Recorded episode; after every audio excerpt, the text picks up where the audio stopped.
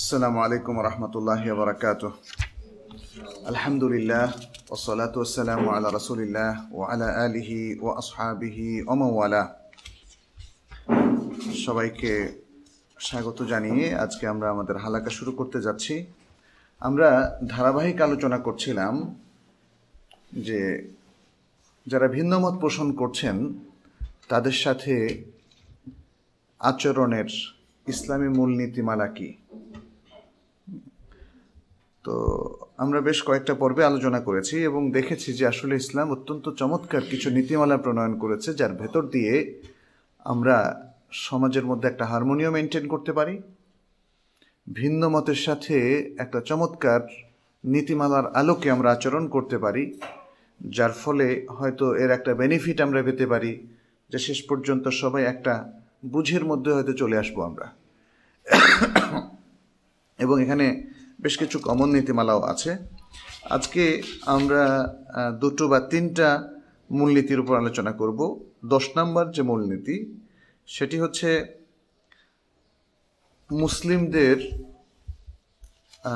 যে সম্মান আল্লাহ দিয়েছেন ডিগনিটি তার প্রতি শ্রদ্ধাশীল থাকা। মুসলিমদের ডিগনিটির প্রতি শ্রদ্ধাশীল থাকা। অর্থাৎ আমার সাথে যিনি ভিন্নমত পোষণ করছেন তিনি যদি মুসলিম হয়ে থাকেন, তাহলে শুধু ভিন্নমত পোষণ করার কারণে। যেন আমার আচরণ এমন না হয় যে তাকে আঘাত করবে, তাকে গালিগালাজ করা হবে, কিংবা তাকে অপমান করা হবে। বরং এই মূলনীতিটা হচ্ছে কি? যে আমরা প্রত্যেকের প্রতি সম্মান প্রদর্শন করব। এক্ষেত্রে আমরা আল কোরআনের মধ্যেও যেমন দেখি, আল্লাহ তালা সুরাবন ইসরায়েলের মধ্যে বলেছেন ওলাকাত কার্রামনা বানি আদম। আমরা আদম সন্তানদেরকে সম্মানিত করেছি। অতএব প্রত্যেক মানব সম্মান সন্তানের একটা সম্মান আছে, শ্রদ্ধা আছে, যা পাওয়ার সে অধিকার রাখে সবার কাছ থেকে। তাকে মনুষ্য প্রজাতির একজন সদস্য হিসাবে তার প্রতি সম্মানবোধ আমাদের থাকতে হবে। তার সাথে অমানবিক আচরণ আমরা করব না। যেহেতু সে হিউম্যান বিইং অতএব হিউম্যানিটারিয়ান অ্যাপ্রোচ তার প্রতি থাকতে হবে।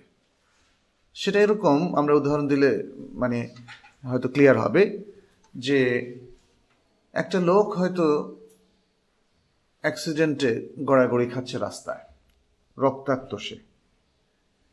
আমি কি এই কারণে তাকে ছেড়ে চলে যাব ইগনোর করব যে সে ভিন্নামতের অধিকারী? অথবা এই কারণে কি ছেড়ে যাব যে সে নন মুসলিম এটা কখনো হতে পারে না। আল্লাহ মুসলিমদেরকে এই চিন্তা ভাবনা দিয়ে তৈরি করেননি। সে যত ভিন্ন মতেরই হোক এবং সে যত যে ধর্মেরই অনুসারী হোক না কেন, তা কিন্তু তা সে আমাদের কাছ থেকে মানবিক আচরণ পাওয়ার অধিকারী। এবং মানুষ হিসাবে শ্রদ্ধা, ভালোবাসা, মাহাব্বা পাওয়ার অধিকারী। এই সেন্সে যে আমরা তার প্রয়োজনীয় চিকিৎসার জন্য ব্যবস্থা করব, তার লুক আফটার করব এবং তাকে হসপিটালে পৌঁছে দেব। প্রয়োজনে আরও কোনো হেল্প দরকার হলেও সেটা আমরা করব। আমাদের সাধ্য অনুযায়ী। এটাই হচ্ছে আসলে সম্মানের মূল কথা। সম্মানের মূল কথা কিন্তু এটা নয় যে ভিন্ন মত পোষণকারীর মতটাকেও আমরা বলব, ওটাও ঠিক আছে। এটা আমাদের বুঝতে হবে। আপনি ভিন্ন মত পোষণ যারা করছেন, কারণ আমি তো একটা মত পোষণ করছি বা আমরা দলিলের ভিত্তিতে, তাই না? তো ভিন্ন মত পোষণ করলে সেটাকেই জাস্টিফাই করার কোনো কারণ? নাই। যতক্ষণ না আমারটা, আমাদেরটা ভুল প্রমাণিত হবে দলিলের ভিত্তিতে, তখনই তারটা জাস্টিফাইড হতে পারে। সেক্ষেত্রে আমরা নিজেদেরকে সংশোধন করে নেব। আর যদি আমাদেরটাই জাস্টিফাইড হয়, তাহলে নিয়ম অনুযায়ী তিনি তাকে সংশোধন করে নেবেন কারেক্ট করে নেবেন এই দলিলের আলোকে। সুতরাং এই ইন্টেলেকচুয়াল যে ফাইটটা চলবে এটা কিন্তু চলতেই থাকবে। এটা ইন্টালেকচুয়াল ফাইট এখানে কিন্তু অমানবিক কোনো আচরণ ঢোকার কথা না। এটা হচ্ছে জ্ঞানের ডিবেট এবং জ্ঞানের আলোকে আলোকিত হওয়ার জন্য একটা সুন্দর নেগোসিয়েশন কিংবা আলোচনা। এটা চলতে থাকবে। এখানে কোনো কম্প্রোমাইজ নাই। এখানে কম্প্রোমাইজ হবে একটা জিনিসের সাথে, সেটা হচ্ছে হক এবং সত্য এবং যেটা অথেন্টিক আমি হকের সাথেই কম্প্রোমাইজ করব। এইভাবে যে আমার বাতিল বা ভুলটা আমি সংশোধন করে হকটাকে গ্রহণ করব। এবং এটা কমন মেথোডলজি সবার জন্য এটা প্রযোজ্য। কিন্তু এর সাথে আমাদের ব্যক্তিগত অন্যান্য আচরণ যেন প্রভাব বিস্তার করতে না পারে।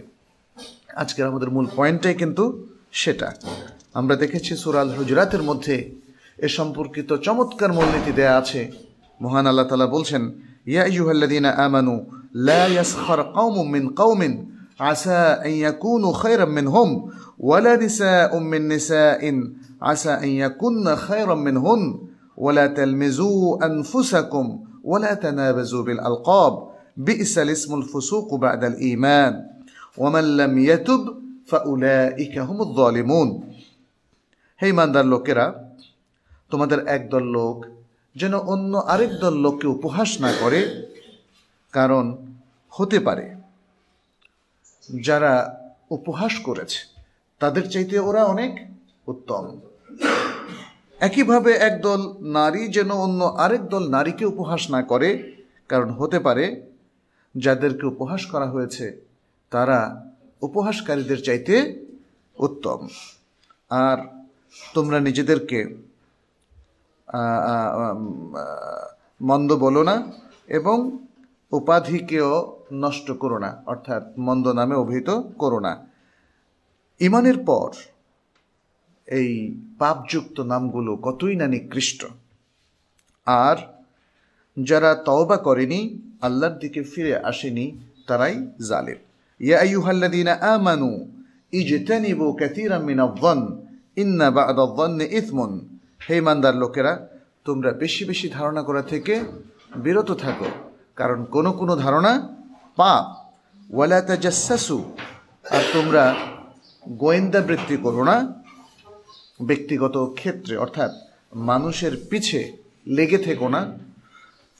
ওলা ইয়াগতাব বা'দুকুম বা'দা, তোমাদের একে যেন অন্যের গিবত না করে। আইয়ুহিব্বু আহাদুকুম আন ইয়াকুলা আখি আখিহি মাইতান ফাকারিহতুমুহু, তোমাদের কেউ কি এটা পছন্দ করে যে সে তার মৃত ভাইয়ের গোশ ভক্ষণ করবে? অথচ তোমরা তো এটা অপছন্দই করো। ওয়াত্তাকুল্লাহ, আর আল্লাহকে ভয় করো। ইন্নাল্লাহ তাওয়াবুর রাহিম। নিশ্চয় আল্লাহ তালা তওবা কবুলকারী, করুণাময়। তো সুতরাং এই যে চমৎকার দিক নির্দেশনামূলক আয়াতগুলোর মধ্যে শুধু মুসলিম সামাজিক আচরণটাই তুলে ধরা হয়নি যে একে অন্যের সাথে কি আচরণ করবে, বরং ভিন্ন মতের লোকদের সাথেও আমাদের কি আচরণ হওয়া উচিত, এখানে সেটাও বলা হয়েছে। এখানে বলা হয়নি যে কেউ কাউকে উপহাস করো না, তবে ভিন্ন মত হলে করা যাবে। কিন্তু আমরা তাই করছি। আমাদের খেয়াল রাখতে হবে যে না, সবার উপরে মানুষ সত্য এটা কিন্তু একটা সুন্দর কথা, যে বলুক না কেন। এবং ইসলামও সেটাকেই প্রাধান্য দিয়েছে। এই জন্যই তো সালাহুদ্দিন আইয়বি রিচার্ডের চিকিৎসা করেছিল। সে দেখেনি যে এই লোকটাই তো একটু পরে আমাকে, আমার দলবলকে হত্যা করার জন্য প্রয়াসী হবে এবং তার মানে বিশাল বহর আছে, প্রস্তুতি আছে।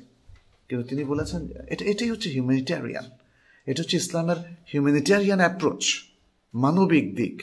পৃথিবীতে মনে হয় এর আর কোনো দৃষ্টান্ত খুঁজে পাওয়া যাবে না।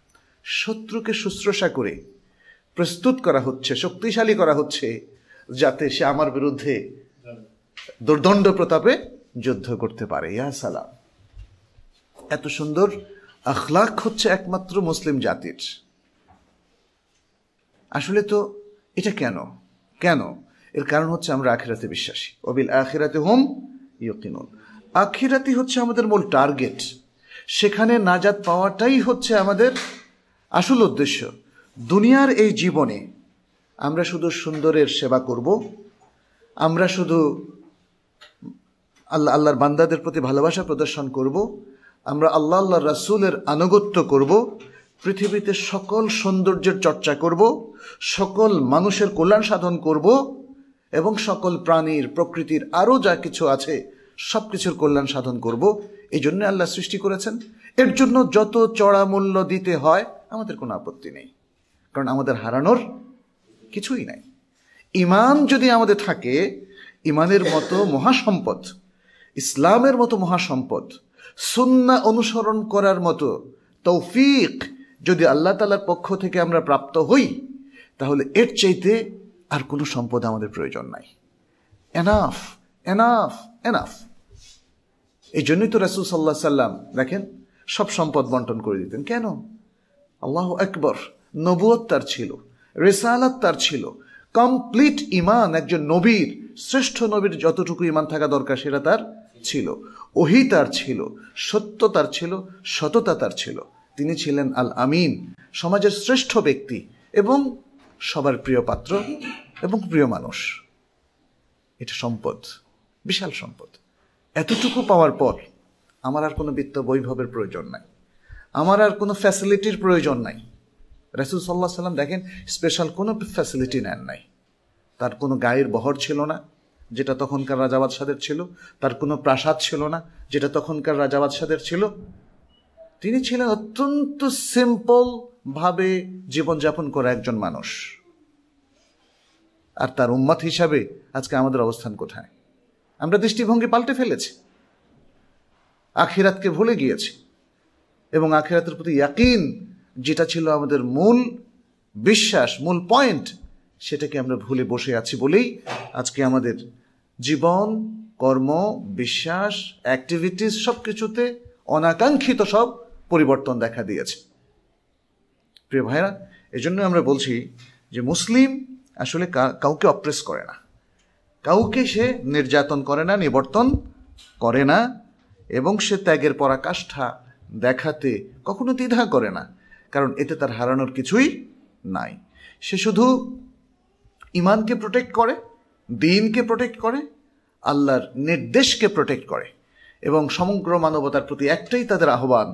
তার আহ্বান সেটি হচ্ছে, চলো, আমরা সবাই দিনকে সংরক্ষণ করি, দিনের হেফাজত করি এবং আল্লাহ আর তার রাসুল সাল্লাহ সাল্লামের সঠিক আনুগত্য করি।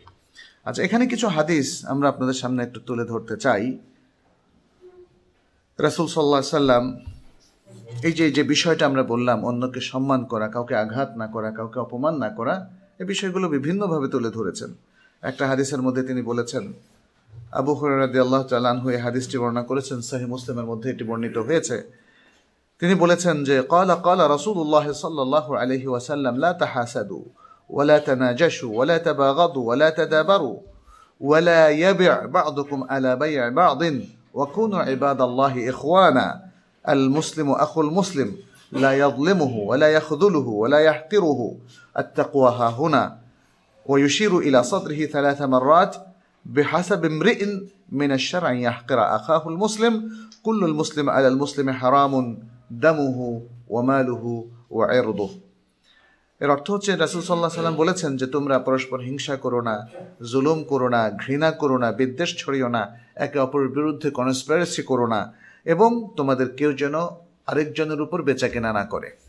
অর্থাৎ একজন দরদাম করছে, আরেকজন এসে, আরে জিনিসটা আমার পছন্দ একটু বেশি দাম বলে নিয়ে গেল।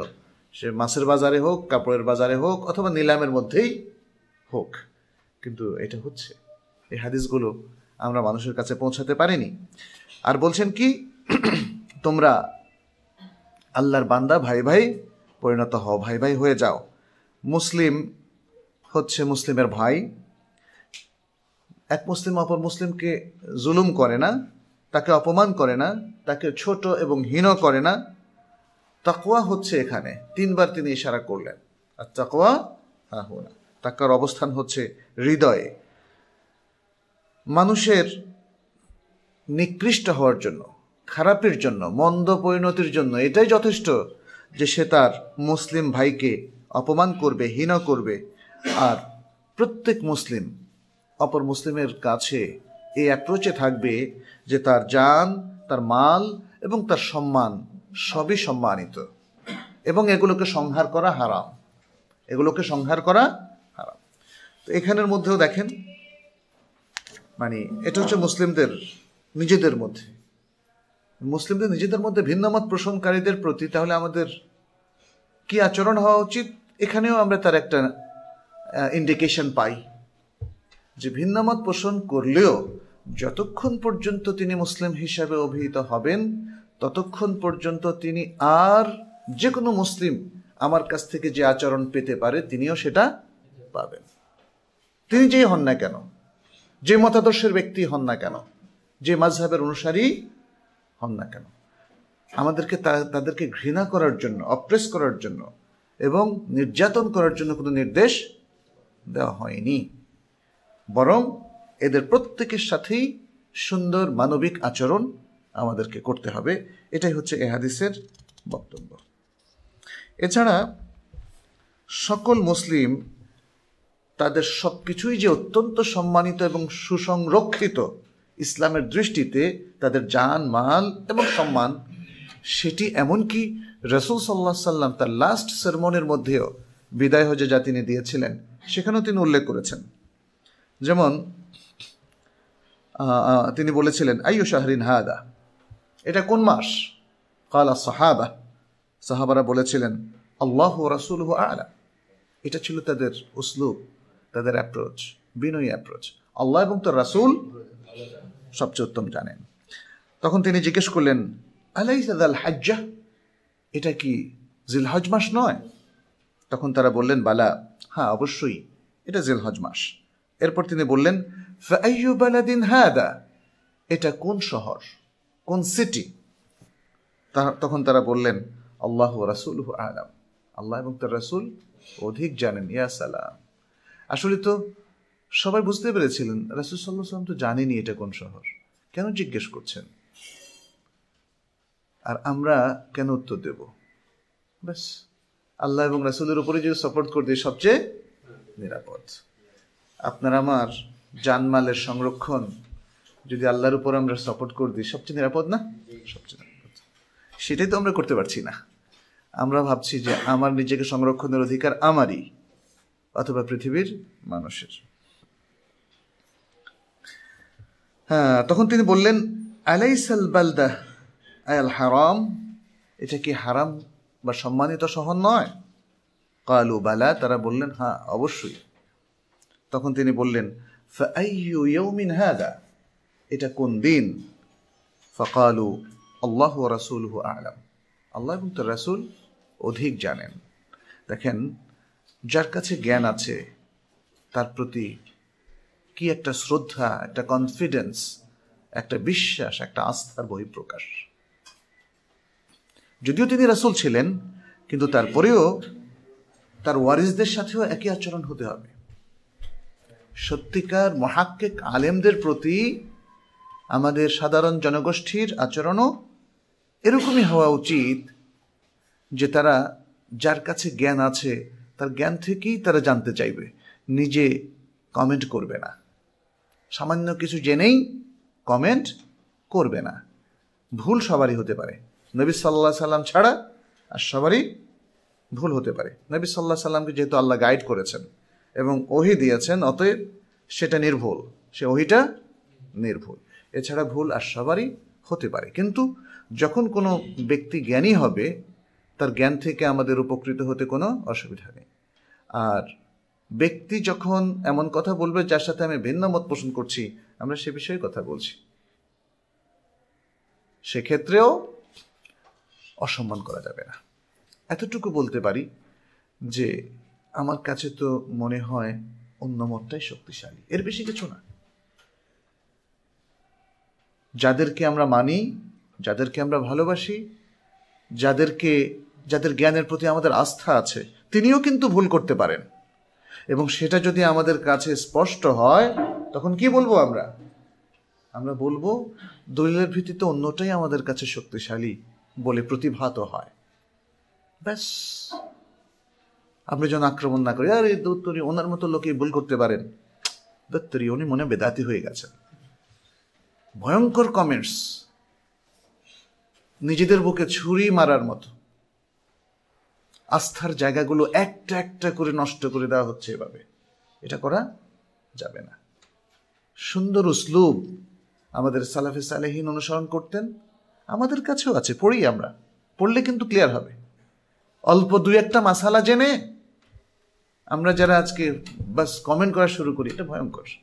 পড়তে হবে। আগে নিজেকে নিজেকে জ্ঞানী করে তুলুন। নিজেকে জ্ঞানী করতে হবে দু ধরনের।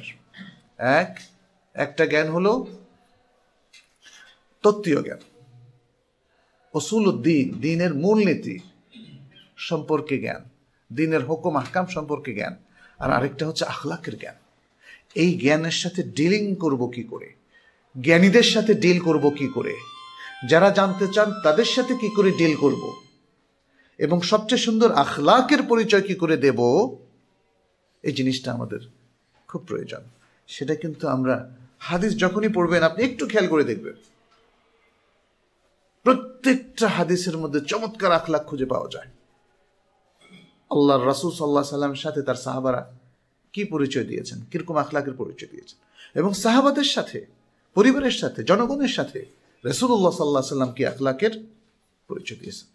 মানে আমার মনে হয় যেটাকে আমরা ইবাদতের চ্যাপ্টার বলি কিতাবুসলা কিতাব তহারা কিতাব সিয়াম, এগুলোর মধ্যেও কিন্তু প্রচুর আখলাক পাবেন।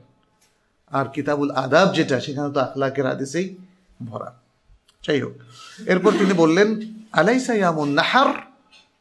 আলাই সাইয়ামান নাহার? এটা কি কোরবানির দিন নয়? তখন তারা বললেন, বালা, অবশ্যই এটা কোরবানির দিন। এরপর তিনি জিজ্ঞেস করলেন এরপর তিনি বললেন, কমেন্টটা করলেন, এত কিছু বলে জাস্ট সাহাবাদের অ্যাটেনশনটা ড্র করলেন? বললেন ও আমওয়ালাকুম ও আরাদাকুম আলাইকুম হারাম। কাহরমাতি ইয়াউমিকুম হাদা, ফি বালাদিকুম হাদা, ফি শাহরিকুম হাদা।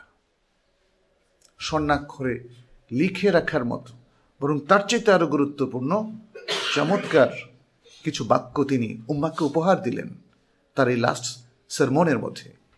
তিনি বলেছিলেন, তাহলে জেনে রাখো, তোমাদের জান তোমাদের মাল এবং তোমাদের সম্মান। এটা হারাম, সম্মানিত। এবং এটাকে সংহার করা নিষিদ্ধ। যেভাবে সম্মানিত তোমাদের আজকের এই দিনটি, তোমাদের এই সম্মানিত শহরটির মধ্যে এবং তোমাদের এই সম্মানিত মাসের মধ্যে। কি চমৎকার দৃষ্টান্ত। জায়গাটা যেমন সম্মানিত দিনটা যেমন সম্মানিত, মাসটা যেমন সম্মানিত, কারণ সবাই মক্কা, সাবধান বি কেয়ারফুল এখনও মানুষ, অত্যন্ত কেয়ারফুল একটু কেউ কষ্ট পেয়ে যাক, এটা কেউ চায় না, কেউ চায় না। এই পবিত্র জায়গায় কাউকে আমি কষ্ট দেব? অসম্ভব। এতটুক সম্মান বোধ ওই জায়গাতে মানুষের। আল্লাহ রাসুল বলছেন, ঠিক তেমনি সম্মানিত প্রত্যেক মানুষের যান মাল এবং তার সম্মান। অতএব ভিন্ন মত পোষণ করার কারণে কাউকে আগে আপনি আঘাত করবেন ইউ আর নট অ্যালাউড আপনাকে সে অধিকার দেওয়া হয়নি। আপনি শুধু বলতে পারেন, জনাব, আমি আপনার সাথে ভিন্ন মত পোষণ করি।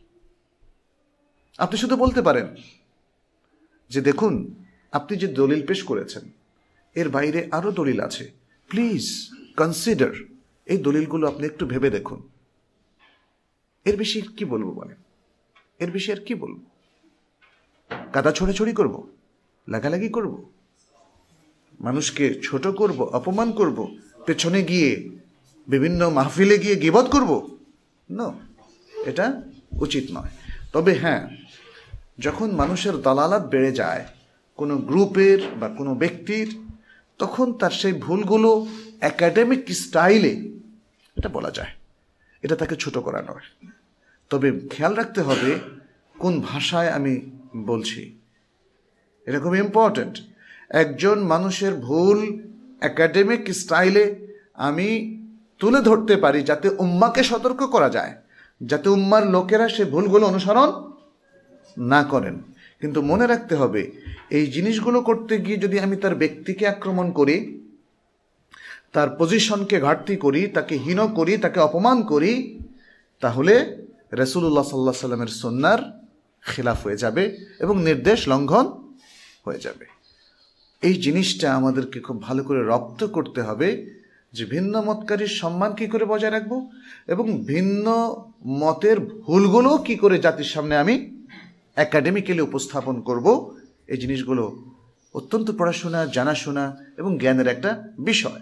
এক্ষেত্রে অবশ্যই আমাদের জন্য দৃষ্টান্ত হচ্ছেন আমাদের পূর্ববর্তী স্কলারগণ। বড় বড় স্কলারদের, তাদের সাথেও ভিন্নমত পোষণকারীরা ছিল। সবসময় তারা কীভাবে আচরণ করেছেন ভিন্নমত পোষণকারীদের সাথে, সে বিষয়গুলো আমাদের সামনে রাখতে হবে। আচ্ছা।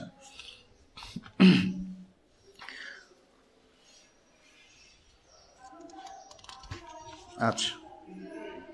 এখানে ইবনুল কাইয়েমের অনেক সুন্দর সুন্দর বক্তৃতা আছে বক্তব্য আছে বিভিন্ন বড় বড় ব্যক্তিদের ইবনুল কাইয়েমের একটা কথা আমি আদা উ ওদ্দাওয়া তার একটা গ্রন্থ আছে সেখান থেকে আপনার সামনে পেশ করছি ইবনুল কাইয়েম বলছেন ومن العجب أن الإنسان يهون عليه التحفظ والاحتراز من أكل الحرام والظلم والزنا والسرقة وشرب الخمر তিনি বললেন এটা খুবই আশ্চর্য এবং বিস্ময়কর যে মানুষের কাছে হারাম খাওয়া থেকে বেঁচে থাকা সহজ।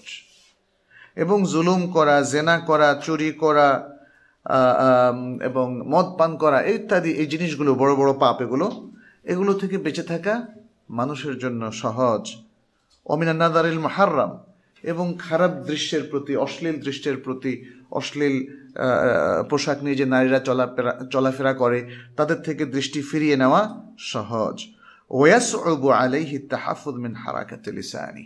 কিন্তু তার জিব্বার উপর নিয়ন্ত্রণটা অনেক কঠিন। খুব ভালো মানুষ দেখবেন খুব অশ্লীল ভাষা গালি গালাজ করে এবং খুব অশ্লীলভাবে মানুষকে কষ্ট দেয়, কঠিন কথা বলে। আমি দেখেছি অনেক। এত ভালো মানুষ, কল্পনাই করা যায় না তার আরেকটা রূপ আছে। এর মানে কি? এখানে ইবনুল কাইম কিন্তু দেখেন, এরা কত বুদ্ধিমান, বুদ্ধি, সত্যিকারের বুদ্ধিজীবী ইন্টেলেকচুয়াল ছিলেন। যে তারা বুঝতে পেরেছেন যে বড় বড় পাপগুলো পরিহার করা সহজ, কিন্তু জিব্বার পাপ, এটা পরিহার করা বড় কঠিন।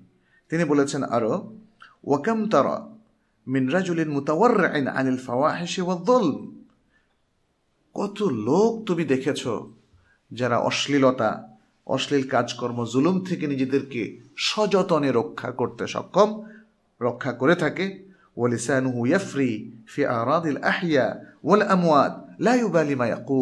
কিন্তু তার জিব্বা, জীবিত, মৃত সকল লোকের ব্যাপারে মানে এমনভাবে সচল যে সে কোনো কিছুর পরোয়াই করে না।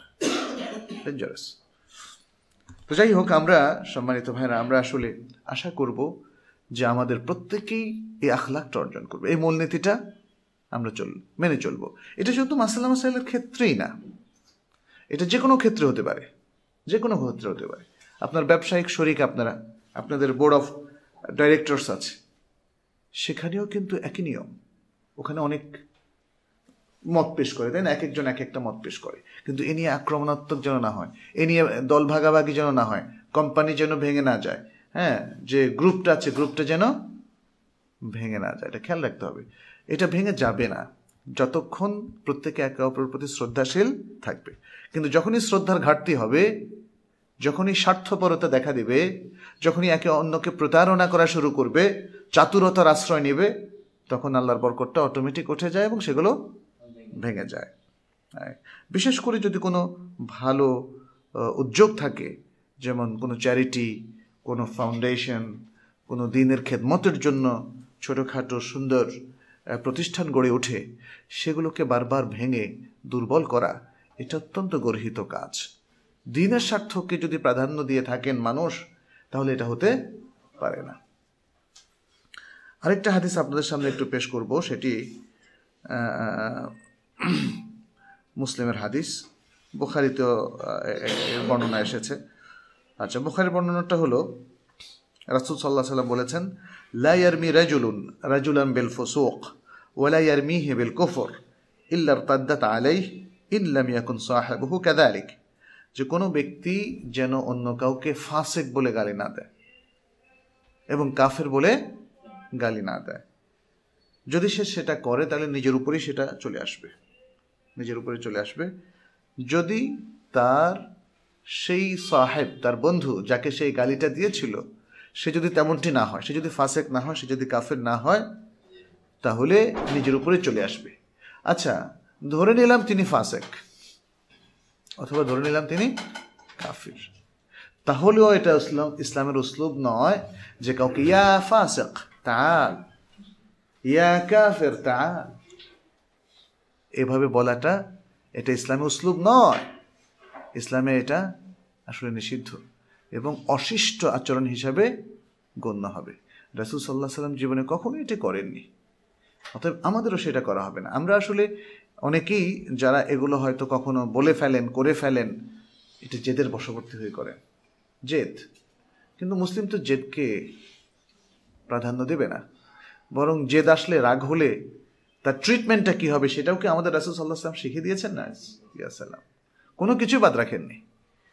যদি চিন্তা করেন, দেখবেন যে তিনি কোনো কিছুই বাদ রাখেন আমার বাসায়ও আমি জেদ করতে পারি আবার বন্ধুদের সাথেও জেদ করতে পারি, আবার এলাকায়ও অন্য আলেমদের প্রতিও আমি জেদ করতে পারি। কিন্তু এই জেদের প্রতিকার হবে জেদকে নিয়ন্ত্রণ করা, নিজের মাথাকে ঠান্ডা করা, অন্যদের সম্মান রক্ষা করা এবং যদি মনে করি যে যাদের সাথে আমি জেদ করছি বা ভিন্নমত পোষণ করছি, তাদেরকে একটা কথা বলতে হবে, তাহলে সেটা অত্যন্ত কুল ব্রেনে সতর্কতার সাথে চারিত্রিক মূলনীতিগুলো রক্ষা করে আমি সেটা পৌঁছে দেব। যে আপনাদের এ মতের সাথে আমি একমত নই। আমার কাছে ভিন্ন অন্য মতটাই শক্তিশালী। এভাবে বলেন না, তো কেউ রাগ করবে না। কিন্তু যদি বলার স্টাইল হয়, আরে উনি উনি উনি, ওনার এটা তো একদম মারাত্মক ভুল। এবং উনি আসলে আমি জানি না কেমনি এত বড় ভুল করলেন এবং উনি তো এ কাজের মাধ্যমে বেদাতি হয়ে গেছেন বেদাতির দলের নাম লেখিয়েছেন।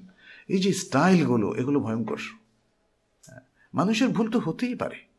ভুলের ঊর্ধ্বে কে আছে? কিন্তু এই ভুলগুলো ধরার একাডেমিক একটা সুন্দর সিস্টেম ইসলাম বলে দিয়েছে। আর যখন আপনি অনেকগুলো মতের মধ্যে নিজের মতটাকে প্রাধান্য দেবেন তখন এই ইমপ্রেশন শ্রোতাদেরকে দেবেন না বা উম্মাকে দেবেন না যে মত একটাই এখানে। বাকিগুলো এতই ফালতু, উল্লেখেরই দরকার নেই। এভাবে বলবেন না। বরং এখানে একাধিক মত থাকলে সেটা উল্লেখ করবেন এবং আপনি বলবেন যে এসব কিছু মানে এই মতগুলোর দলিল পর্যালোচনার পরে আমার কাছে, যেহেতু আপনি একটা মতকে প্রাধান্য দিচ্ছেন, অতএব আপনি আমার কাছেই বলতে হবে। আমার কাছে এই মতটাই হাদিসের আলোকে, কোরআনের আলোকে শক্তিশালী মনে হয়। তখন আপনার ভক্তরা আপনারটাই মেনে নেবে। আপনাকে যারা ফলো করছে, যেহেতু আপনার প্রতি তাদের আস্থা আছে যে আপনি দলিল ছাড়া কথা বলেন না, তাহলে আপনারটা মেনে নেবে। কিন্তু এখানে যেটা থাকে, সেটা হচ্ছে নিজেকে সংশোধনের সুযোগ থাকে। আপনি যদি এমন অ্যাপ্রোচে কথা বলেন যে মত এখানে একটাই, বাকিগুলো ধর্তব্যের বাইরে, আগামীকালকে যখন আপনার এই মতটা ভুল প্রমাণিত হবে, কেউ একজন ধরায় দিবে যে, ভাই, আপনি যে মতটাকে প্রাধান্য দিয়েছেন, দেখেন সহিহাদিসগুলো দেখেন আরও দেখেন। তখন উনি তো বলবে যে, তাই তো? তখন কি বলবেন? নাকি ওই জেদের উপর থাকবেন? জেদের উপর থাকলে তো এটা তো ভালো স্কলাররা জেদের উপর থাকে না। ভালো স্কলাররা জেদের উপর থাকে না এবং বলে না যেটা বলছি তো বলছি, ব্যাস। নো ইসলামকে ফিক্স করেছেন একমাত্র আল্লাহ, ওহির মাধ্যমে। আর কেউ ফিক্স করতে পারেন না। রাসুল সাল্লাহ সাল্লামও ফিক্স করেননি। তবে তিনি যেহেতু ওহির মাধ্যম ছিলেন, ওহি তার মাধ্যমে এসেছে, অতএব তার কাছে যে ওহি এসছে সেগুলোই ফিক্স এর বাইরে আর কোনো কিছু ফিক্স নয়। আজকে যে কোনো বিষয়ে আমরা যে মতগুলো দিয়েছি বা দিচ্ছি, এগুলো ফিক্স কোনো বিষয় নয়। এগুলো সব সময় দলিলের ভিত্তিতে ঘোরাফেরা করতে পারে। দলিল পরিবর্তন, যদি দলিলটা দুর্বল প্রমাণিত হয়, যে দলিলের ভিত্তিতে আমি এই মতটাকে প্রাধান্য দিয়েছি, দলিলটা দুর্বল প্রমাণিত হলে ওই মতটা দুর্বল হয়ে যাবে। এই মূলনীতির উপরে আমাদের সব ইমামরা ছিলেন। ইদা সাহাল হাদিসু ফাহুয়া মাধাবি আসলে এই কারণেই বলা হয়েছে। হাদিস শুদ্ধ হলে ওহির অথেন্টিক ইনফরমেশন পাওয়া গেলে আমার কথার কোনো ভ্যালু নাই। এটাই হচ্ছে মূল কথা। এটাই হচ্ছে মূল কথা। সব যুগে সব আলেমের এবং আজকের যুগেও। আপনার কথাই মূল কথা হতে পারে না। আমার কথাও মূল কথা হতে পারে না। এবং এজন্য আমরা সবাই চেষ্টা করছি শুধু ওইকেই অনুসরণ করতে।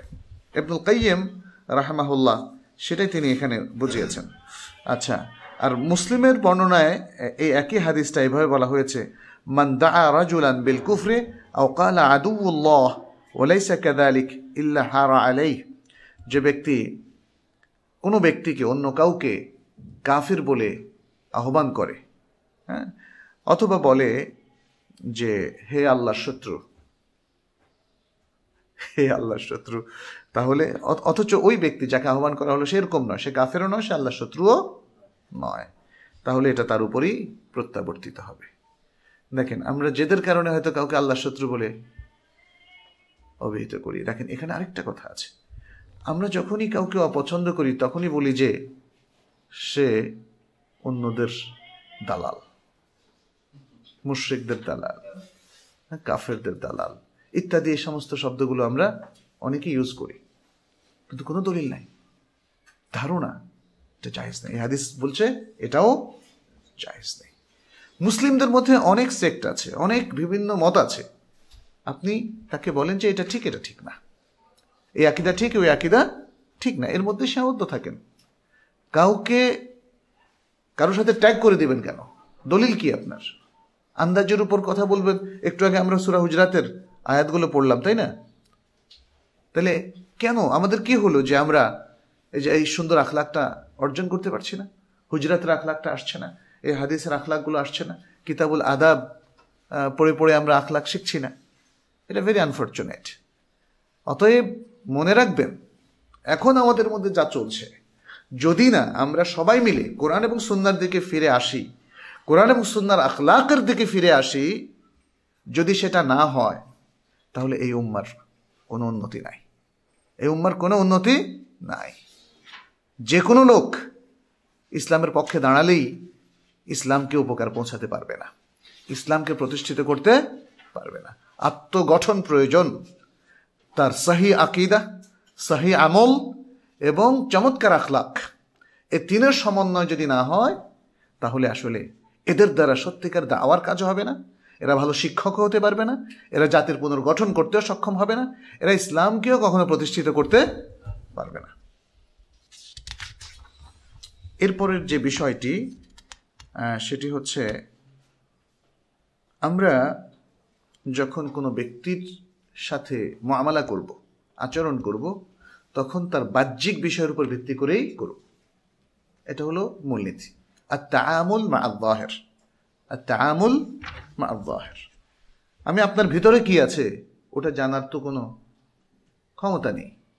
ফলে ওর উপর ভিত্তি করে কোনো হুকুম হবে না। হুকুম হবে বাহ্যিক আমলের এবং বাহ্যিক ভিজিবল যতগুলো দেখা যায়, সেটাকে অ্যানালাইজ করে, বিশ্লেষণ করেই তার ভিত্তিতে আমাদের আচরণ হবে, আমাদের অ্যাকশন কিংবা রিয়াকশন হবে।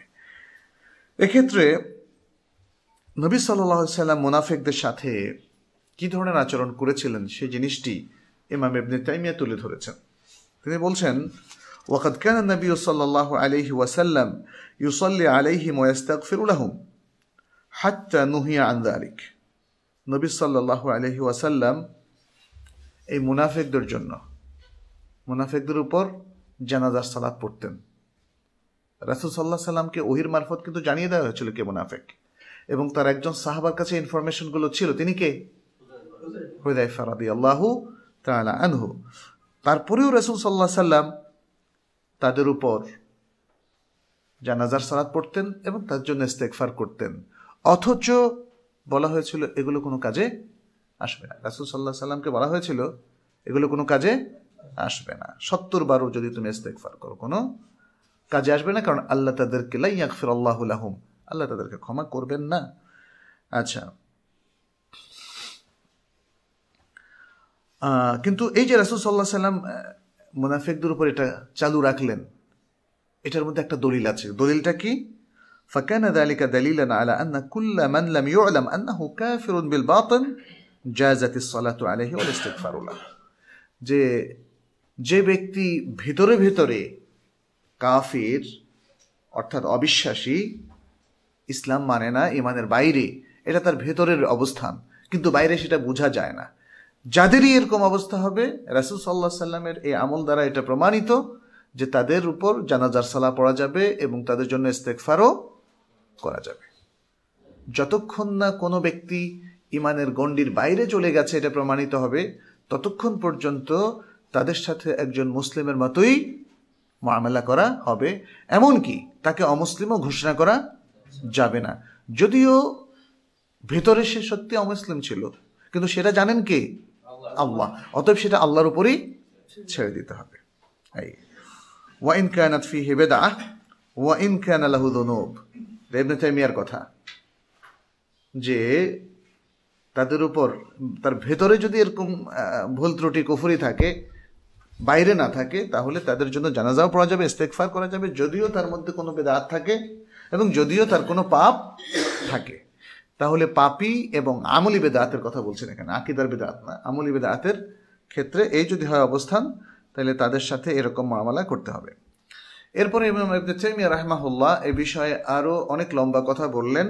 এক পর্যায়ে এসে তিনি বললেন লাকিনাল মাকসুদা হুনা আন্নাহু লা ইউজআলু আহাদুন বিমুজাররাতি যাম্বিন ইউযনিবুহু ওয়ালা বিবিদআতিন ইবতাদাআহা ওয়ালাউ দাআন নাসা ইলাইহা কাফিরান বিল বাতিন ইল্লা ইযা কানা মুনাফেকান।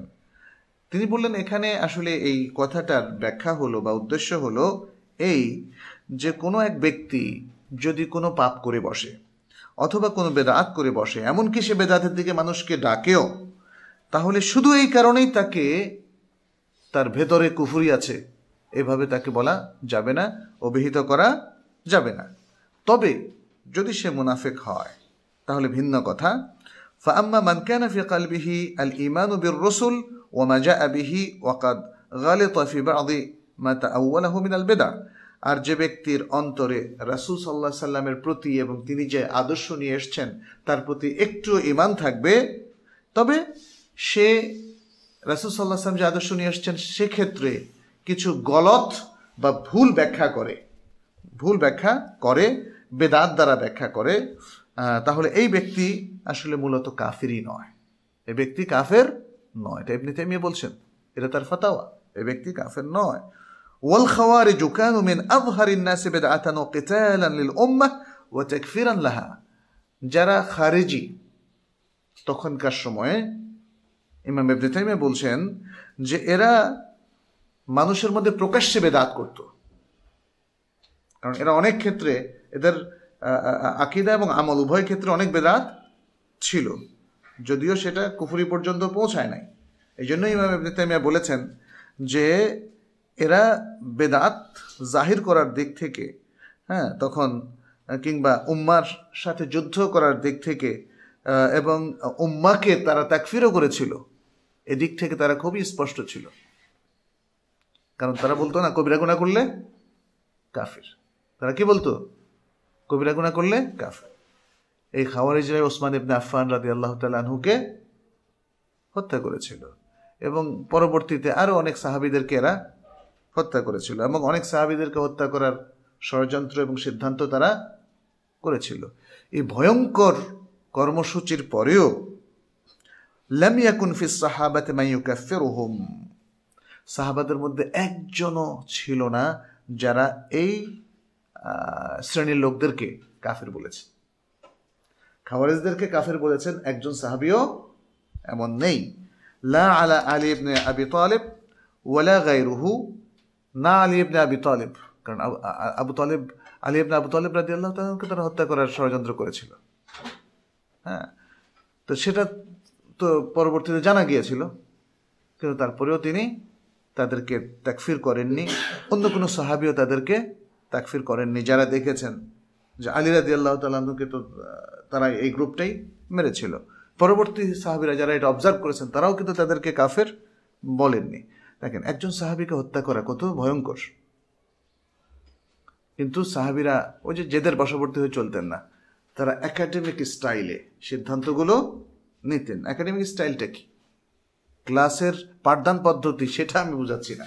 এটা হলো এলমি ভাবে এলমি দলিলের ভিত্তিতে তারা সিদ্ধান্ত দিতেন এটাই হচ্ছে একাডেমিক হওয়ার অর্থ জেদের বশবর্তী হয়ে আবেগের বশবর্তী হয়ে কিংবা কারো দ্বারা প্রভাবিত হয়ে কারো চাপে এই জিনিসগুলো তারা করেননি তারা পিওর ওহির জ্ঞানের আলোকে করেছিলেন এটাই একাডেমিক ইসলামের মূল কথা بل حكموا فيهم بحكمهم في المسلمين الظالمين المعتدين كما ذكرت الآثار عنهم বেদালিকা ফি গাইরে হাদাল মাউদে আল ফাতাওয়াল কুবরার মধ্যে ইমাম ইবনে তিমিয়া কথা বলেছেন। তিনি বলেছেন, বরং সাহাবারা তাদের ব্যাপারে কি হুকুম দিয়েছিলেন?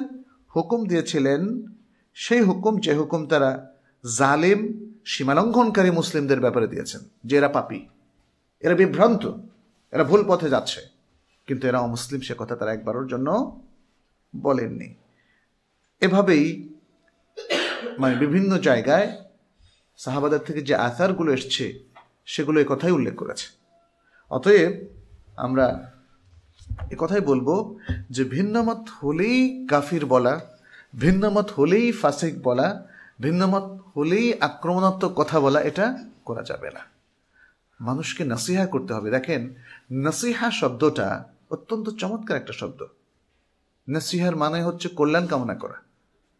উপদেশ দিয়ে মানুষ কি করে? অকল্যাণ কামনা করে? কল্যাণ কামনা করে। কল্যাণ যদি কামনা করে, কীভাবে নসিহাত করতে হয়? সেটা লোকমান কিন্তু শিখিয়ে দিয়েছিলেন। এত সুন্দর একটা নসিহা যেটা আল্লাহ তালা কোরআনে কোট করে দিয়েছেন।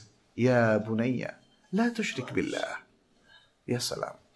কি স্নেহ, কি মমতা, কি ভালোবাসা। এভাবেই নাসিহা করতে হয়। উম্মাকে যখন নাসিহা করবেন দেখেন রাসুল্লাহ সাল্লাহ সাল্লাম যখন উম্মাকে নাসিহা করতেন, তার কথা শুনে অনেক সাহাবি কেঁদে দিতেন। কান্না আসতো। আচ্ছা একটা একাডেমিক কথা, কান্না আসবে কেন? কান্না আসতো কারণ ওর মধ্যে ছিল ভালোবাসা, ওর মধ্যে ছিল মাহাব্বা, ওর মধ্যে ছিল জাতির কল্যাণ এর প্রবল আকাঙ্ক্ষা, জাতিকে সঠিক নির্দেশনা দেওয়ার একটা এফোর্ট একটা সুন্দর প্রচেষ্টা। যখন কোনো বন্ধু কাছের কোনো মানুষ আমার কাছে এক্সপেক্ট করছে না। কিন্তু আমি তাকে হেল্প করলাম। ধরেন সে নেডি তাকে কিছু নসিহা দিলাম, তাকে কিছু ম্যানেজারিয়াল সাপোর্ট দিলাম, সে কেঁদে ফেলবে। সে আনন্দের উল্লাসে কেঁদে ফেলবে। প্রচণ্ড ভালোবাসার ভাবাবেগে সে কেঁদে ফেলবে। এটাই হচ্ছে মানুষের প্রবণতা। আজকে এত সুন্দর সিস্টেম আমাদেরকে ইসলামে দিয়েছে, কিন্তু আমরা এই সব এই সৌন্দর্যের চর্চা বাদ দিয়ে সুন্দর নীতিগুলোর চর্চা বাদ দিয়ে আমরা অসুন্দর চর্চার দিকে চলে গিয়েছি। এই জন্য আল্লাহ তালা মুসলমানদের উপর একটা বলা নাজেল করেছেন ভাই ভাই লেগে গিয়েছে। অথচ এই আল্লাহ কিন্তু আমাদের মধ্যে ভালোবাসা তৈরি করে দিয়েছিলেন। সবচেয়ে বড় নেয়ামত দিয়েছিলেন মাহাব্বালিল আখারিন। সমস্ত মানুষের জন্য, স্পেশালি মুসলমানদের জন্য স্পেশাল ভালোবাসা। ভাই ভাই হয়ে যাওয়ার ঘোষণা হ্যাঁ এবং সেই সত্যতার কথা আল্লাহ বলেছেন ওদ করু নেয়ামাত আল্লাহ আলাইকুম إذ كنتم أعداء فألف بين قلوبكم فأصبحتم بنعمته إخوانا তোমাদের উপর আল্লাহর নিয়ামতকে তোমরা স্মরণ করো যখন তোমরা ছিলে পরস্পর শত্রু আল্লাহ তোমাদের হৃদয়ে ভালোবাসা ঢেলে দিলেন তোমরা হয়ে গেলে পরস্পর ভাই ভাই আর এখন হলো কি উল্টা এখন উল্টা আরেকটা কিছু বানাতে হবে এখন তো আর ওহি হবে না এখন হয়তো আমরা একটা টেক্সট করবে যে তোমাদের উপর আল্লাহর বালা মুসিবতকে স্মরণ করো। যখন তোমরা ছিলে পরস্পর ভাই ভাই, আল্লাহ তোমাদের মধ্যে ঘৃণা বিদ্বেষ ঢেলে দিলেন। আর হয়ে গেলে তোমরা পরস্পর শত্রু। মায়াদ আল্লাহ মায়াদ আল্লাহ আল্লাহ আমাদেরকে রক্ষা করুন, আমরা এ থেকে পানাহ চাই। আমরা আবার ভালোবাসার জগতে ফিরে যেতে চাই। আমরা আবার ভাই ভাই হতে চাই। আমরা মুসলিম উম্মা এক দেহ, এক মনে, এক প্রাণে পরিণত হতে চাই। আল্লাহ আমাদেরকে সে তৌফিক দান করুন। আজকের মতো এখানে শেষ করছি। হাদা সাল্লাহ সাল্লাম আলা নবীনা মোহাম্মদ ও আলা আলিহি ও আসহাবিহি আজমাই আচ্ছা এই প্রশ্নগুলোর বাইরে হয়তো আমরা প্রশ্ন নিতে পারব না। আচ্ছা। আলহামদুলিল্লাহ ওসলাত ওসালাম আল্লাহ রাসুলিল্লাহ ওয়ালা আলিহি ও আসহাবিহ ওয়ালা প্রথম প্রশ্ন ডক্টর জাকির নায়েক কোরআন ও হাদিসের আলোকে কিছু কিছু বিষয়ের ভুল ব্যাখ্যা দেন বলে কিছু কিছু আলেম অভিমত অভিমত ব্যক্ত করেন। এ বিষয়ে আপনার অভিব্যক্তি কি? ডক্টর জাকির নায়েক তিনি একজন স্কলার এবং একজন দাঁড়িল আল্লাহ কেউই ভুলের ঊর্ধ্বে নন। আমি আমার আজকের আলোচনায় কিন্তু স্পষ্ট করে তুলেছি ভিন্নমত পোষণকারীদের সাথে আমাদের কীভাবে আচরণ করতে হবে। আমার মনে হয় যারা ডক্টর জাকির নায়কের মতো অত্যন্ত প্রাজ্ঞ, বিজ্ঞ মুসলিম উম্মার জন্য একটা বড় নেয়ামা আমি বলব এই যুগে এমন এক ব্যক্তির কোনো সমালোচনা ভুল ধরতে চান, তারা তার সম্মান রক্ষা করে একাডেমিক স্টাইলে যেভাবে আমাদের ওলামাই কেরাম স্কলাররা করেছিলেন সেটাই করবেন। জাকির নায়ককে কারও দালাল বলা এবং তাকে মানে একদম কিছুই জানে না এটা বলা এবং তাকে বিভ্রান্ত ছড়াচ্ছেন। এটা বলা এটা অত্যন্ত গর্হিত। ডক্টর জাকির নায়েক এর লাইফ স্টাইল যারা পড়েছেন, তার কাছাকাছি যারা গিয়েছেন, তার কথা যারা শুনেছেন, খুব মনোযোগ দিয়ে এটি স্পষ্ট যে তিনি আসলে দিনের প্রকৃত একজন খাদেম। দিনের প্রকৃত একজন খাদেম। এটা বোঝা যায়। আপনি হার্ট দিয়ে সেটা অনুভব করতে পারেন। হ্যাঁ যারা সত্যি দিনের খাদেম, এদেরকে বোঝা যায়, চেনা যায়। এখন মুশকিল হয়েছে অন্যখানে। আমাদের মুসলিমদের মধ্যেই এখন নানা মত, নানা পথ এবং বিভ্রান্তিকর কিছু পথও আছে। আজকে যারা মাজার কেন্দ্রিক একটা ইবাদতের আনুষ্ঠানিকতা গড়ে তুলেছেন কিংবা যারা যারা আকিদার ক্ষেত্রে নতুন নতুন জিনিস আনায়ন করেছেন যেটা আমাদের পূর্বপুরুষ নবী রাসুল থেকে আরম্ভ করে কারও জানা ছিল না। এমন সব কিছু ইসলাম ইনক্লুড করেছেন। সেই চিন্তাভাবনাগুলোকে যারা লালন করছেন, জাকির নায়কের কথার সাথে তাদের বেমিল হচ্ছে। শুধু এটাই সম্ভবত একটা বড় কারণ যে তারা তাকে বিভ্রান্তি কর বলে অভিহিত করছেন, আর কোনো কারণ নেই। যারা জ্ঞানী, যারা বিদ্যান আমরা তাদেরকে দেখি হয়তো জাকির নায়কের ব্যাপারে দু একটা মতের কথা বলতে পারেন। দু চারটা মত। যে তিনি এই বিষয়ে যেটা বলেছেন, সেটার চাইতে অন্যটা আমাদের কাছে শক্তিশালী। এটা হতে পারে। জাকির নায়কের অ্যানুয়াল কনফারেন্সে আপনারা লক্ষ্য করেছেন, হারামাইনের ইমামরা ফ্রিকুয়েন্টলি এসেছেন। সৌদি আরবের বিজ্ঞ বড় বড় শেখরা এসেছেন। শুধু সৌদি আরব নয়, বিশ্বের বিভিন্ন স্কলাররা এসেছেন। তার আইআরএফের মধ্যে বিশ্বের বড় বড় স্কলার চল্লিশ থেকে পঞ্চাশ জন, আমরা যতটুকু শুনেছি। তারা সেখানে গবেষণা করেন রীতিমতো। তাকে হেল্প করেন যাতে, যেহেতু তিনি এখন পাবলিক ফিগার পাবলিক ফিগার যদি আজকের বক্তৃতায় দুটা ভুল, কালকের বক্তৃতায় তিনটা ভুল করেন, তাহলে তো মুশকিল। যাতে তার সেটা না হয়, সেজন্য তারা তাকে গাইড করেন, তারা তাকে নোট দিয়ে সাহায্য করেন, এবং এটা খুব সুন্দর একটা প্রসেস যে একজন ব্যক্তি যত জ্ঞানী হন না কেন তার ব্যক্তিগত ইফোর্ট একরকম আর সামষ্টিক ইফোর্ট যদি আমরা একটা গ্রুপ অফ স্কলার গড়ে তুলি, যারা সকলে মিলে আমরা তাহকিক করে, জেনে বুঝে আমাদের বক্তব্যগুলো প্রদান করি, এটা চমৎকার একটা জিনিস কিন্তু। আজকের আলেমদের সেটাই করা উচিত, মনে করি।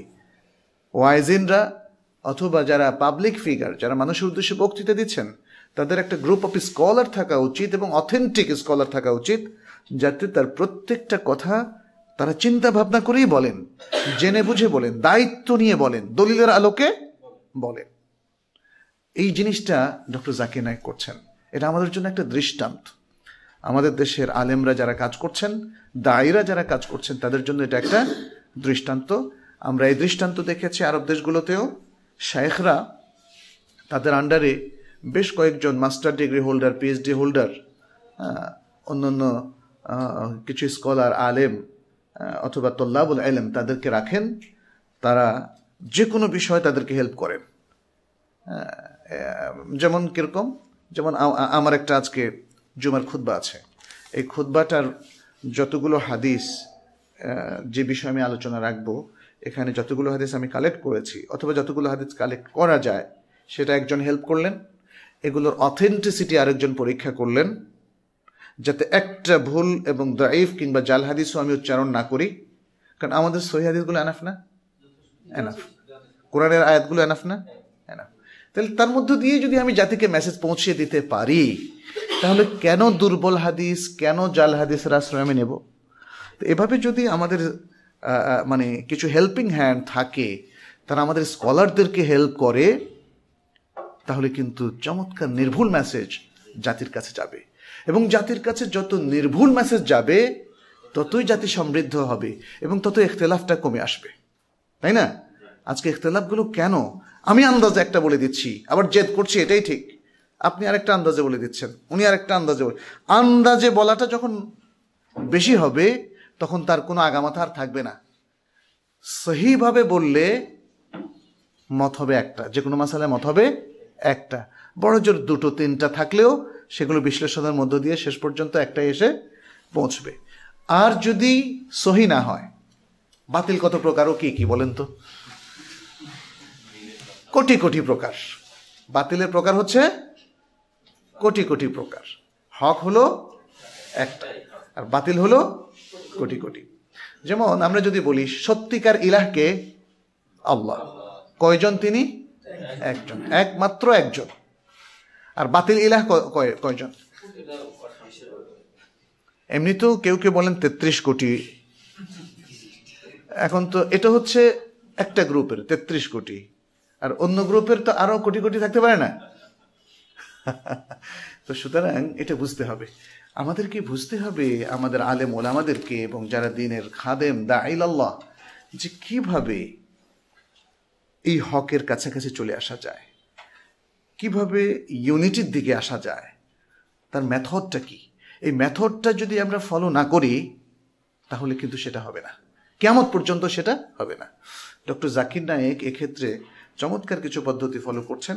আমরাও সেটা করতে পারি যে যে কোনো একটা ইনস্টিটিউটের আন্ডার আমাদের দাবি, দায়ীরা একটা ইনস্টিটিউট আন্ডারে যদি কাজ করেন এবং সেখানে যদি তাদের হেল্পিং হ্যান্ডগুলো থাকে এবং এলমের সাধনা যদি তারা করেন, জ্ঞানের সাধনা যদি তারা করেন, এবং জ্ঞানের বাইরে কোনো স্টেপ তারা যদি না নেন, এবং সেই জ্ঞানটা হতে হবে অথেন্টিক তাহলে দেখবেন যে ধীরে ধীরে শিরিক বেদাত কমে আসছে, নাই হয়ে যাচ্ছে, মানুষের মধ্যে ভালোবাসা, শ্রদ্ধা বেড়ে যাচ্ছে, মানবিক আচরণ তৈরি হচ্ছে, এবং ইসলামের সেই বৈশিষ্ট্যটা আমাদের মধ্যে ইনশাল্লাহ ফিরে আসবে, যেটা খোলাফায় রাশিদিনের সময় ছিল।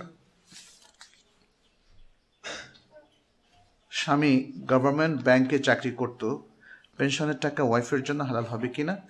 হালাল হবে স্বামী মৃত, এখানে লেখা আছে স্বামী মৃত। স্বামী সেই ব্যাংকে সুদী ব্যাংকে কাজ করেছেন, এর জন্য দায়ভার স্বামীর। আজকে এরকম একটা আলোচনা মনে হয় আমি এর আগে কোরআন ক্লাসে করেছিলাম, যে যেমন সন্তান এবং স্ত্রী আছে, আর আছে স্বামী। স্বামী যদি কোনো পাপ করে হারাম পন্থায় টাকা ইনকাম করে অন্যদের খাওয়ায়, তাহলে এটা দুটো দিক আছে। এক, পাপের দিক। পাপের দিককে বহন করবে? শুধুই স্বামী। আল্লাহ আলাম আমাদের বিবেচনায় শুধুই স্বামী, যেহেতু স্বামী এই পাপটির নিজে কার্যকারণ। এই পাপ- পাপটি নিজেই করেছেন। আর অন্যরা তার পোষ্য, তাদের কোনো অপরাধ এক্ষেত্রে নেই। অতএব তারা পাপ মুক্ত হবেন, আর পাপটা শুধুই যিনি অর্জন করেছেন এই হারাম সম্পদ তার উপর যাবে।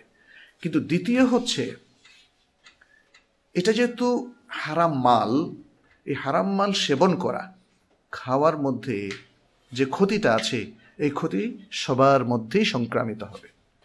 এটার একটা উদাহরণ হচ্ছে, যেমন একজন ষড়যন্ত্র করে, আমরা এখানে যারা আছি সবাইকে বলল যে আপনার মিষ্টি খাওয়াবো। প্রত্যেক মিষ্টির মধ্যে উনি একটা ভাইরাস ঢুকাই দেবেন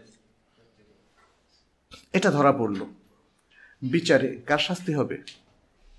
আমাদের সবার? যে খাওয়া যে খাওয়াইছে তার।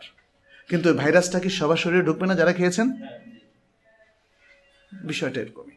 হারাম মাল এর ব্যাপারের জন্যই সতর্ক থাকতে হবে। পারতপক্ষে আমি হারাম মাল খাব না। আমাদেরকে এই প্রশ্নগুলো ফ্রিকুয়েন্টলি করেন এই জন্য আমি বুঝাই দিলাম। যে আপনি হারাম মাল, আপনার বাবা যদি ইনকাম করেন, আপনি খান, আপনি পাপ মুক্ত থাকবেন ইনশাল্লাহ যেহেতু আপনি আসলে ওই ওই ওই সম্পত্তি অর্জনের ক্ষেত্রে আপনার কোনো অবদান নাই, কিন্তু এর প্রভাব থেকে আপনি বাঁচতে পারবেন না। আল্লাহ আমাদেরকে রক্ষা করুন। পেনশনের টাকা ওয়াইফের জন্য খাওয়াটা জায়েজ। এটা শেখ আবদুল্লাল মোতলাক এবং আরও অনেক শেখদের বক্তব্য। হ্যাঁ কারণ এখানে তার করার কিছু নেই। এই পেনশনটা এখন সুদ হিসাবে আসছে না। এই পেনশনটার মধ্যে এখন আর কোনো সুদ যোগ হচ্ছে না। ছেলের আকিকা দেয়া সম্পর্কে জানতে চাই দুই বা তার অধিক ছাগল দিয়ে একটি গরু দেয়া যাবে কি না দুই বা তার অধিক ছাগল দিয়ে বা একটা গরু দিয়ে দেয়া যাবে কিনা? আকিকার জন্য রাসুল সাল্লাহ সাল্লাম রেকমেন্ড করেছেন শুধুই ছাগল। যদি দেশে কোথাও কোনো ছাগল পাওয়া না যায়, তখন একটা গরু দেওয়া যাবে। কারণ রাসুল্লাহ সাল্লাহ সাল্লাম বলেছেন যে, কুল্লু গোলামিন মোরতাহেনুন বে আকিকাচিহি ফাহরিকু আনহু দামান ও আমিয়তু আনহু আল আদা যে প্রত্যেক সন্তানের নিরাপত্তা তার আকিকার সাথে সম্পৃক্ত। অতএব তার পক্ষ থেকে একটা যান কোরবানি করো এবং কোরবানি বলতে ওই কোরবানি না আর কি জাস্ট কোরবানি করে, জবেহ করো এবং তার উপর থেকে বিপদ, আদা, কষ্ট সরিয়ে দাও। তো এতে বোঝা গেল যে একটা জানও করা যেতে পারে। কিন্তু যখন অন্য হাদিসে বলেছেন, আনিল গোলামে শায়তানি মুতাকাফি আতানি ও আনিল জারিয়াতে শায়াতুন, যে ছেলে সন্তানের পক্ষ থেকে দুটো সমবয়স্ক ছাগল এবং মেয়ের পক্ষ থেকে একটা, তখন ক্লিয়ার হয়ে গেছে যে এটাই হচ্ছে আকিকার পদ্ধতি। তো এই আকিকার পদ্ধতি যদি ফেল করে, যেমন ছাগল পাওয়াই গেল না, তখন ফাহরিক ওয়ান হুদ্দামান এর আলোকে একটা যান এবং সেটা গরু হতে পারে। গরু না পাওয়া গেলে ওট হতে পারে, ইত্যাদি যেটা পাওয়া যায় আর কি। আল্লাহ ওয়ালিদের কেরামত সম্পর্কে আমাদের কি আকিদা রাখতে হবে? কারামাতুল আউলিয়া হক। কারামা কারামা মানে কি? সম্মান। আল্লাহ তাদেরকে কিছু সম্মান দেন। দেখা গেল যে অল্প পয়সা কামান, বাস পুরো মাস চলে যায়। আলহামদুলিল্লাহ, এটাই তো কারামা। কারামা কি আবার? কারামা কি আকাশে উড়া নাকি? হ্যাঁ? কারামা? হ্যাঁ। ওগুলো হচ্ছে, শুনেন, দুটো, কয়েকটা জিনিস আছে। মর্যাজা, কারামা, ইস্তেদরাজ। মর্যাজা হলো নবীদের সাথে রিলেটেড যে যাদেরকে স্পেশাল কিছু মেরাকাল দেওয়া হয় নবীদের, সেটা হলো মর্যাজা কারণ নবীদের কাজ হলো এই আল্লাহর দেওয়া এই মরজেজা দিয়ে তিনি মানুষকে অক্ষম করে দিবেন। প্রমাণ দেবেন যে আমি নবী। আল্লাহর পক্ষ থেকে রেসালাত প্রাপ্ত। এই জন্য সেটাকে মরজেজা বলা হয়। মর্যাদা মানে এজাজ করা। এই কাজটা আর কারোর জন্য জায়জ নেই। কাউকে অক্ষম কর- করতে পারবেন না আপনি। আপনাকে যদি কোনো কারামত দেওয়া হয়, ওইটা দেখায়া মানুষকে মুরিদ করা যাবে না। দেখো আমার কাছে মর্যাদা আছে। এটা বলে কাউকে মুরিদ করা যাবে না। যদিও আমরা বলেছি আউলিয়াদের এটাকে মর্যাদা বলে না বলে কারামত। কারামত দেখায়ও মানে মানুষকে অক্ষম করা যাবে না। এটা এই কাজটা শুধুই নবীদের। অন্যদের কারামত থাকতে পারে সেটা সে গোপন রাখতে হবে। প্রকাশ করলে বুঝতে হবে সে হ্যাঁ, মানুষের কাছে যখন বলবে, দেখো, আমার এই কারামত। গতকালকে কিন্তু আমি বেহেশতে গেছি, সেখানে কয়েকটা চাবি নিয়ে আসছি। হ্যাঁ এখন চাবিগুলো যদি আমি তোমরা কেউ কিনতে চাও, এখন তো নাকি অনেকে বিক্রি করে বেহেশতের চাবি বিক্রি করে। যাই হোক, টিকিট এইসব অলিদের কারামত সত্য, কিন্তু প্রকৃত ওয়ালি যারা, আল্লাহর ওয়ালি, তারা সেগুলো প্রকাশ করেন না। যদি প্রকাশিত হয়ে যায় অন্যদের সামনে সেটা আলাদা কথা। হ্যাঁ, কিন্তু সেটা কীরকম? আপনি যেমন ধরেন যে আব্দুল কাদের জিলানি ওনার ব্যাপারে বলা হচ্ছে উনি নাকি বারো বছর আগের একটা ফ্যামিলিকে জীবিত করেছেন। বাইজেদ বুস্তামের কথা বলছে আকাশে উঠতেন। তারপর ইত্যাদি ইত্যাদি এই যে গল্পগুলো যেগুলো স্বয়ং রাসুল সাল্লাহ সাল্লামের জীবনে ঘটেনি। সাহাবাদের কারও জীবনে ঘটেনি। এত বড় কারামত তাদেরকে দিলেন। এটাকে কারামত বলে না, এটাকে বলা হয় ইস্তেদরাজ। এগুলো গল্প। এর মধ্যে কিছু কিছু ব্যক্তিরা আসলে এগুলো থেকে মুক্ত ছিলেন। আব্দুল কাদের জেলানি সম্পর্কে যা বলা হয়, উনি নিজে এগুলো প্রচার করেননি। তার ভক্ত অথবা তাকে নিয়ে যারা ব্যবসা করেছে, তাদের কারও কারও কাজ এটা হতে পারে।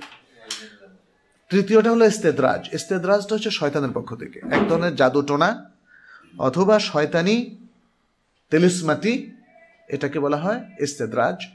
এই সমস্ত ইস্তেদরাজকে কেউ কেউ কারামত বলে চালিয়ে দেয়। ইস্তেদরাজ হচ্ছে মিনা শয়তান মিনাল জিন ও শয়তান তারা এমন কিছু দেখায় যাতে করে স্বাভাবিক মানুষের দৃষ্টি বিভ্রম হয় অথবা তাদের কাছে মেরাকল বলে মনে হয় এবং এটাকে তারা কারামত হিসাবে দেখায়। এটা আসলে কারামত না এটাকে বলা হয় ইস্তেদরাজ। ইস্তেদরাজের মানে জিনিসটা যারা প্রকাশ করে, যারা দেখায়, তারা মূলত মোটামুটি শয়তানেরই পক্ষের লোক। সকল রুহ কি একসাথে সৃষ্টি করা হয়েছে? যেমন সাধারণ উম্মাদ ও নবী রাসুল। একসাথে সৃষ্টির একদম সরাসরি এমন টেক্সট আমি পাইনি, কিন্তু যেটা আমরা দেখেছি কোরআনে বলা হয়েছে, আলামুল আরওয়াহে, সকল রুহকে একসাথে রাসুল একসাথে মহান আল্লাহ তালা অ্যাড্রেস করেছিলেন। বলেছিলেন আলাস্তবে রব্বিকুম তখন সকল রুহ স্বীকৃতি দিয়েছিল বালা। তারা বলেছিল, বালা। হালাকাতে অংশগ্রহণকারী ভাইদের অনেকে নির্দিষ্ট একটি মাঝহাব বা সিস্টেমকে মনে মেনে চলেন। আলহামদুলিল্লাহ, ওনারা মাঝে মাঝে হালাকাতে আসছেন, কিন্তু সমস্যা হলো, হালাকা পরবর্তী সময়ে তারা আহলুসুন্নাল জামায়াতের সহি হাদিস, কোরআন এবং সকল মাঝহাবের ইমামগণের সহি মতামতকে প্রাধান্য দানকারী ভাইদেরকে ভুল প্রমাণ করার জন্য নানাভাবে তর্কে লিপ্ত হয়। এমনকি হালাকাতে দার্স দানকারী শেখদেরকে নিয়েও নানা মন্তব্য করে তাদেরকে ভুল প্রমাণ করার চেষ্টা করে। তাদের কথা বোঝা যায়, হালাকাতে তারা অংশ নিচ্ছেন ইসলামের সঠিক জ্ঞান করার নেয়ার জন্য নয়, বরং অন্য কোনো উদ্দেশ্যে যদি এমনটি হয়, তাহলে এই ভাইদের উদ্দেশ্যে আপনার মতামত অথবা ইসলাম কি বলে? প্রথম কথা হচ্ছে, একটা অনুষ্ঠানে নানা উদ্দেশ্যে মানুষ আসতে পারে। সেখানে আমাদের করার কিছু নেই। ইন্নামাল আমালু বিনিয়াত। প্রত্যেকের নিয়ত অনুযায়ী তার প্রাপ্তি হবে। নিয়ত অনুযায়ী তার প্রাপ্তি হবে। রাসুল সাল্লাহ সাল্লামের দরবারেও সবাই সমান উদ্দেশ্যে আসতেন না। তাহলে আমাদের এখানে আমরা আশা করি যে সবাই ভালো উদ্দেশ্যে নিয়ে আসবেন এবং আমরা সে আহ্বান জানাই। আমরা সে আহ্বান জানাই, কারণ এখানে আমরা আসলে কারও বিরুদ্ধে বিদ্বেষ, ঘৃণা আমরা এখানে প্রকাশ করি না। আমরা বরং কোরআন এবং সন্ন্যার সঠিক জ্ঞান, সঠিক আকিদা, সঠিক আমল, সঠিক আখলাকটাই তুলে ধরার চেষ্টা করি। তো সেক্ষেত্রে আমাদের হয়তো লিমিটেশন থাকতে পারে, দুর্বলতা থাকতে পারে, কোনো কোনো ক্ষেত্রে ভুলও থাকতে পারে, অস্বীকার করছি না। কিন্তু সেগুলোকে অ্যাড্রেস করার আমি আজকের আমি- এই জন্যই এই বিষয়টা নিয়েছি সেগুলোকে অ্যাড্রেস করার একটা এটিকেটস ইসলামে আছে। যদি আমাদের কোনো ভুল আমাদের কোনো প্রিয় ভাই ধরে দিতে চান ওয়েলকাম আমাদের সাথেই কথা বলতে পারেন। পেছনে গিবত করার কোনো প্রয়োজন নেই। কারণ পেছনেরটা যে গিবত হচ্ছে, এতে কোনো সন্দেহ নেই। কারণ আশা করি যে আমি আজকের এই হালাকা করে কোনো জুলুম করিনি। অথবা কারও উপর চড়াও হয়নি অথবা কারও কোনো ক্ষতি করিনি ইনশাল্লাহ যদি তাই না হয়, তাহলে গিবত পেছনে করার যে অপশানগুলো ইমাম নববী তার রিয়াদুস আলহিনে লিখেছেন, যদি আমার পেছনে আমার অথবা অন্য কারও গিবত করা হয় তাহলে জায়েজ অপশানের মধ্যে পড়বে না। এটা জায়েজ অপশানের মধ্যে পড়বে না। আমাদের কোনো ভুল বা ত্রুটি বা কোনো সুন্দর নাসিহা, পরামর্শ যদি কেউ দিতে চান, সবসময় আমাদের ডোর ওপেন আপনারা আমাদের সাথে ডিসকাস করতে পারেন, আলোচনা করতে পারেন। আর যদি আপনার এই ইস্তেদ্রাক বা ভুল ধরিয়ে দেওয়া, এটা যদি শুদ্ধ হয়, আমরা গ্রহণ করব ইনশাল্লাহ আর দ্বিতীয়ত, প্রত্যেক ভাইকে একদম আমার মতো করে তাকে তৈরি করা, এটা আমাদের কর্তব্যের মধ্যে পড়ে না। আমাদের কর্তব্য পড়ে শুধু মানুষকে জানিয়ে দেওয়া। এটা নবীরও দায়িত্ব ছিল। এই জন্য আল্লাহ তাল্লাহ নবীকে বেশ কয়েকটা ইনস্ট্রাকশন দিয়েছেন। অমা আলাইকা ইল্লাল বালা। তোমার দায়িত্ব হচ্ছে প্রচার করা। এরপরে বলেছেন, নবী তো কানা হারিসান, হারিস, হারিসুন আলাইকুম বিল মিনিনা রউফুর রাহিম। মোমেনদের প্রতি খুবই আগ্রহী। সমস্ত মোমেন যদি মুসলমান হয়ে যেত মুসলিম হয়ে যেত, ভালো হয়ে যেত, তাই না? এ ছিল তার আগ্রহ, যে কারণে তাইববাসীদের ধ্বংস করার সুযোগটাও তিনি গ্রহণ করেন নাই। নবী সাল্লাহ সাল্লাম এত আগ্রহী ছিলেন পুরো উম্মাকে ভালো করার জন্য। তারপরে আল্লাহ তালা তাকে বলেছেন ইন্নাকালা তাহদি মানা যাকে তুমি ভালোবাসো, তাকেও তুমি হেদায়ত দিতে পারবে না। অতএব আমার মনে হয় এগুলো নিয়ে অরিড হওয়ার কোনো কারণ নেই। মানুষকে আসতে দেন, সবাই আসুক, কোনো অসুবিধা নেই। আমাদের সাথে শেয়ার করুক। আমরা আমরা আমরা এখানে শেয়ার করার জন্যই বসেছি। আমরা কাউকে কনভার্ট করার জন্য বসি নাই। আর পৃথিবীর মানুষ এর মধ্যে যদি দুজনও হেদায়তের মধ্যে থাকে, আমার ব্যক্তিগতভাবে কোনো ক্ষতি নেই। কারণ জাজ করবেন তো আল্লাহ। আল্লাহ কাউকে পুরস্কৃত করবেন অথবা আল্লাহ কাউকে শাস্তি দেবেন। আমি শাস্তি দেওয়ার অথরিটিও নই, আমি পুরস্কার দেওয়ার অথরিটিও নই। এমনকি আমি কাউকে গ্যারান্টিও দিচ্ছি না যে আমি কারোর জন্য সাফাত করব। কারণ সাফাত করার মালিক কে? আল্লাহ। শুধু আল্লাহ। আল্লাহ যাকে সাফাত করার অনুমতি দিবেন, তিনি ছাড়া আমাদের কারও সাধ্য নেই সাফাত করার। অতএব আমি মনে করি যে এই ধরনের ডিসকাশনে মানুষকে আসতে দেন শেয়ার করতে দেন। কারও মধ্যে পরিবর্তন হয়তো পাঁচ পার্সেন্ট হবে, কারও এক পার্সেন্ট হবে, কারও আধা পার্সেন্ট হবে, কারও আবার নব্বই পার্সেন্টও হতে পারে। কারও পঁচানব্বই পার্সেন্ট হতে পারে। আর মানুষকে যেহেতু আল্লাহ একটা আকল দিয়েছেন, বুদ্ধি, বিবেক দিয়েছেন, এবং সেটা সচল, এই আকলটা সব কিছু একসাথে অ্যাবজর্ব করে না। অনেক সময় সময় নেয়। আরেকটা মূলনীতি বলি, মানুষের জীবনে সে কি আকিদা পোষণ করবে বা কোন চিন্তা চেতনা পোষণ করবে, এটা অধিকাংশ ক্ষেত্রে তার মানে যেমন দুটো জিনিস আছে, হক এবং বাতিল।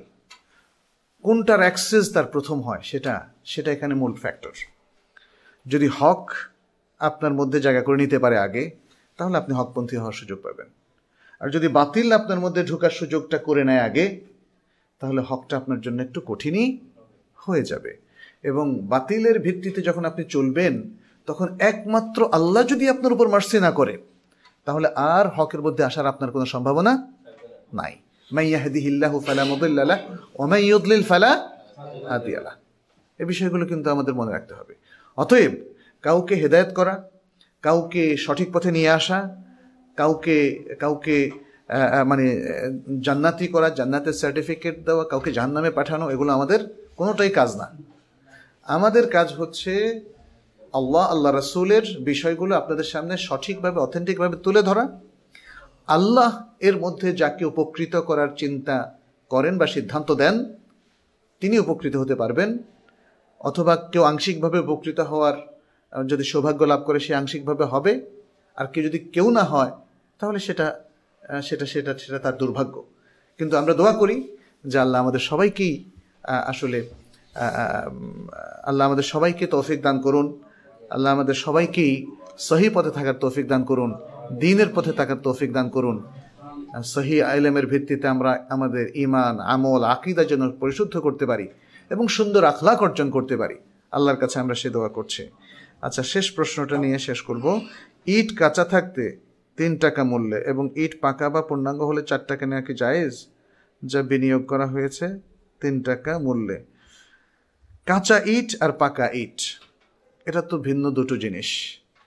এখানে এর মধ্যে যদি আর কোনো চাতুরতা থাকে কোনো চালাকির বিষয় থাকে, সেটা ডিসকাশন করা ছাড়া এর উত্তর দেওয়াটা কঠিন। কিন্তু বাহ্যিকভাবে আমি বলব, কাঁচা ইট মানে কি? মাটি দিয়ে একটা খাঁজ করে তৈরি করা হয়েছে। এটাকে এখনও পোড়ানো বাকি। পোড়ানোটা আরেকটা সার্ভিস ওটার আরেকটা খরচ আছে। অতএব কাঁচা ইটের একটা দাম এবং পোড়ানো ইট আরেকটু বেশি দাম, এটা হতেই পারে। এটা স্বাভাবিক সেন্স বলে। বাট এখানে আরও কি কি বিষয় আছে সেটা জেনে এই ব্যাপারে হয়তো স্পেসিফিক উত্তর দেওয়া যেতে পারে। কারণ এই সমস্ত ব্যবসা বাণিজ্যের মধ্যে অনেক ফাঁক ফকর থাকে, যেগুলো আসলে জেনারেল কমেন্টসের মাধ্যমে ফাইনাল উত্তর গ্রহণ করা অথবা দেওয়া কোনোটাই উচিত নয়। আল্লাহ আমাদের সবাইকে তৌফিক দান করুন। হাদা সাল্লাল্লাহু সাল্লাম আলা নবিয়ানা মুহাম্মদ ওয়ালা আলিহি ওয়া আসহাবি আজমাইন। সুবহানাকাল্লাহুম্মা ওয়া বিহামদিক।